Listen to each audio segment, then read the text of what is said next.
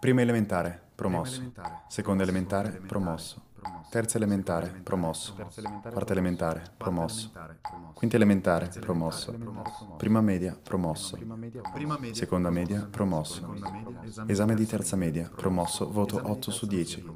Prima liceo, promosso. Seconda liceo, promosso. Terza liceo, promosso. Quarta liceo, promosso. Esame di maturità, promosso, voto 90 su 100. Esame di ammissione all'università, risultato positivo. A marzo del 2019 ho smesso di frequentare l'università, poi ho anche perso il lavoro. Da quel momento non ho più fatto nulla di significativo. Cosa intendi con significativo? Prima di venire a questi incontri passavo la giornata diversamente. Ero preso dallo studio e, e non intendo quello obbligatorio. Fotografavo, filmavo, sperimentavo, era predominante la mia crescita personale, diciamo. Certo, capisco benissimo. Un tempo ero molto più dedito ai miei progetti. Con l'università e il lavoro invece ho avuto sempre meno tempo. Credo sia un altro motivo per il quale, per il quale sono qua. Guardando indietro al te stesso del liceo, come ti descriveresti? Sicuramente più irresponsabile, più impulsivo, ma anche più felice e spensierato. Sapevo osare. Passare dal mondo adolescenziale a quello adulto è un passaggio fondamentale della vita. Forse hai perso del tempo che prima era tutto tuo, ma è solo in questo modo che puoi cambiare e scoprire cose nuove. Ho fatto molte esperienze, ma stupidamente ho lasciato andare la fotografia. Cosa ti ha dato la fotografia in passato? È grazie ad essa che sono dove sono ora. La fotografia mi ha permesso di indagare in me stesso, di divertirmi, di stare con altre persone. Mi piace ciò che hai detto, indagare se stessi. Hai trovato qualcosa in questa tua ricerca? Più domande che risposte, ma spesso è questo il bello dell'arte. Penso che sia la prima volta che nomini la parola arte. Prima di oggi siamo sempre riusciti ad evitarla trovando sinonimi, ma devo saperlo. Cos'è per te l'arte? Immagino tu conosca Andrei Tarkovsky. Certamente. È leggendo i suoi libri e guardando i suoi film che ho trovato la mia definizione di arte. Ho qui con me un suo libro. Coincidenze? No, beh, direi di no. Lo tengo sempre nello zaino nel caso possa averne bisogno. Scolpire il tempo. Ti leggo la presentazione sul retro. Quando un uomo che non sa nuotare viene gettato in acqua, non è lui, ma il suo corpo che comincia a compiere movimenti istintivi nel tentativo di salvarsi. Anche l'arte è come un corpo umano gettato nell'acqua. È per così dire l'istinto dell'umanità di non affogare in un senso spirituale. È questa l'arte di cui mi stai parlando? Proprio questa, l'arte di cui sono innamorato. Mi sono dimenticato di quanto mi piacesse. La vita mi si è riempita di colpo con tante altre cose. Ho iniziato a diventare cieco. Ho iniziato a subire piuttosto che ad agire. E tuttora sono così, mi faccio piuttosto schifo. Capisco queste tue emozioni. Ripensando al passato, ho davvero ammirazione per me stesso. Avevo l'ambizione, il desiderio, la curiosità e mi divertivo tantissimo.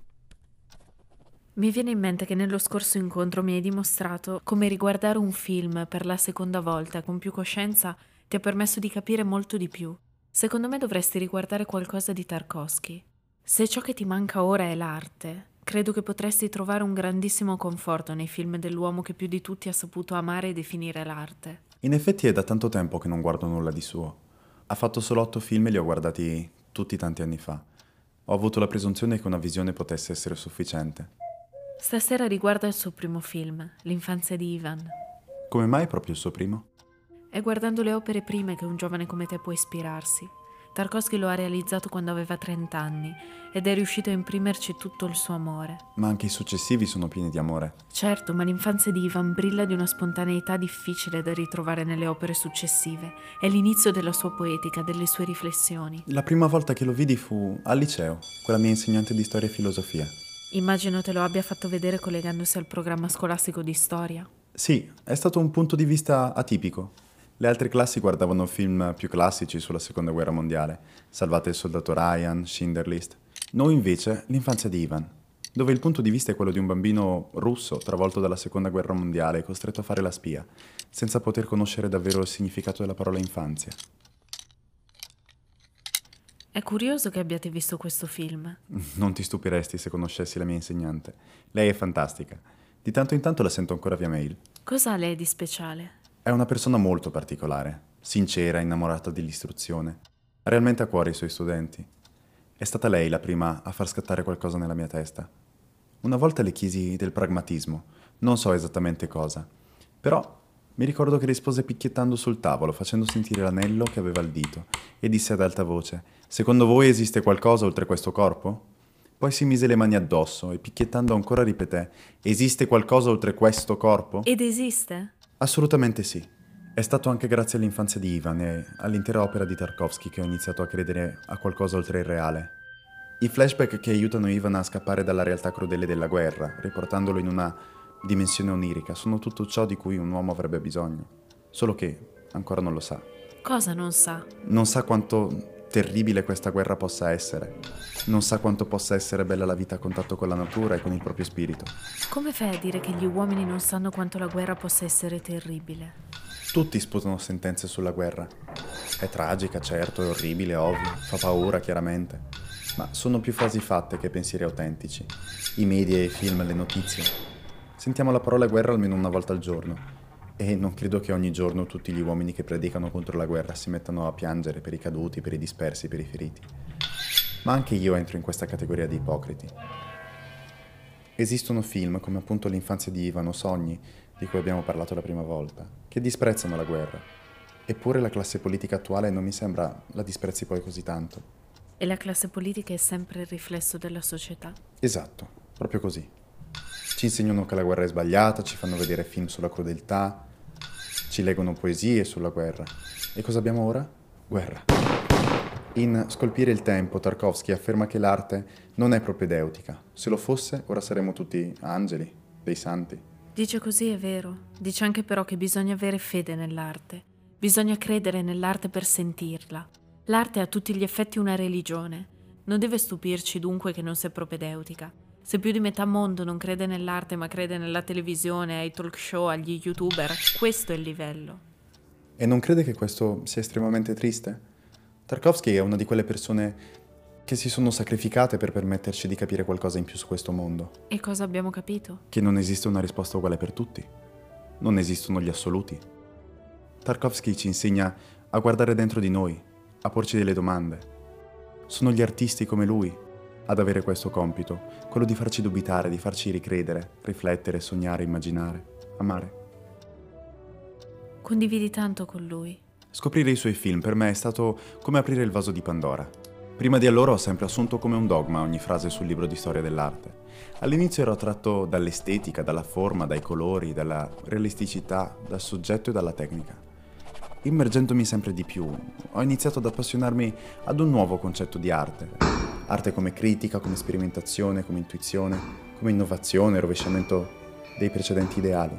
Sono arrivato addirittura a meditare che tutto potesse essere arte dopo la lezione dei dadaisti, ma questa visione relativistica mi infonde tuttora tristezza. Tutto è arte è uguale a dire che l'arte non è nulla. E un giorno mi sono imbattuto per puro caso in Stalker di Tarkovsky. La copertina riuscì ad attrarmi, non so neanche io per quale motivo lo acquistai non sapevo in cosa mi stessi avventurando. Ed è lì che la tristezza portata dai dadaisti venne spazzata via.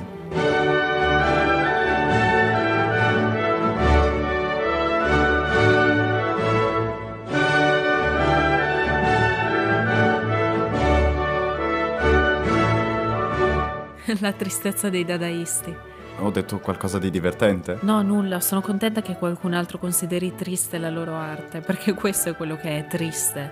Per Tarkovsky, come ora per me, l'arte esprime tutto ciò che vi è di migliore nell'uomo. La speranza, la fede, la carità, la bellezza, la preghiera. Ciò che egli sogna, ciò che egli spera.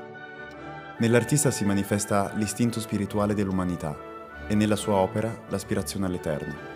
Che cos'è l'arte? È il bene o il male? Proviene da Dio o dal diavolo, dalla forza dell'uomo o dalla sua debolezza. Forse in essa era chiuso un ideale di armonia sociale?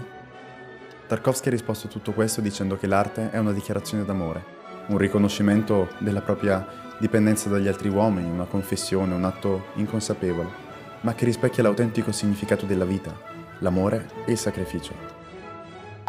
Dopo tutto ciò che mi hai detto, non pensi che tornare a fotografare possa essere un buon modo di iniziare a riprendere in mano la tua vita? È sicuramente un modo, è qualcosa che voglio riprendere. La mia autonomia creativa.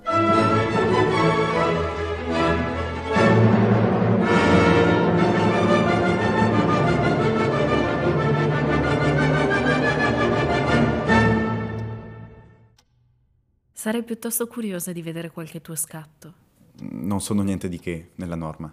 Potresti essere uno di quei talenti che sbocciano tardi, come Riota e il ritratto di famiglia con Tempesta. solo il tempo me lo saprà dire. Allora insisto perché tu mi porti una fotografia scattata da te. Ho in camera un semplice ritratto in bianco e nero, stampato con l'ingranditore tempo fa, addirittura incorniciato. Penso che quello possa piacerti. È stato rigenerante parlare con te di arte. Ne sono felice. Ora che siamo giunti a metà dei nostri incontri mi piacerebbe ottenere un feedback. Ammetto che mi piace. Di certo non ho più le ginocchia deboli come la prima volta. Mi fa davvero molto piacere. Ho deciso. Stasera riguarderò l'infanzia di Ivan. Vedrai, le tue ginocchia dopo stasera staranno ancora meglio. Dopotutto è questo ciò di cui è capace Tarkovsky. Sa dare fiducia in se stessi, nell'uomo, nel mondo e nell'arte il cinema di Tarkovsky è una delle colonne portanti più solide e belle della contemporaneità.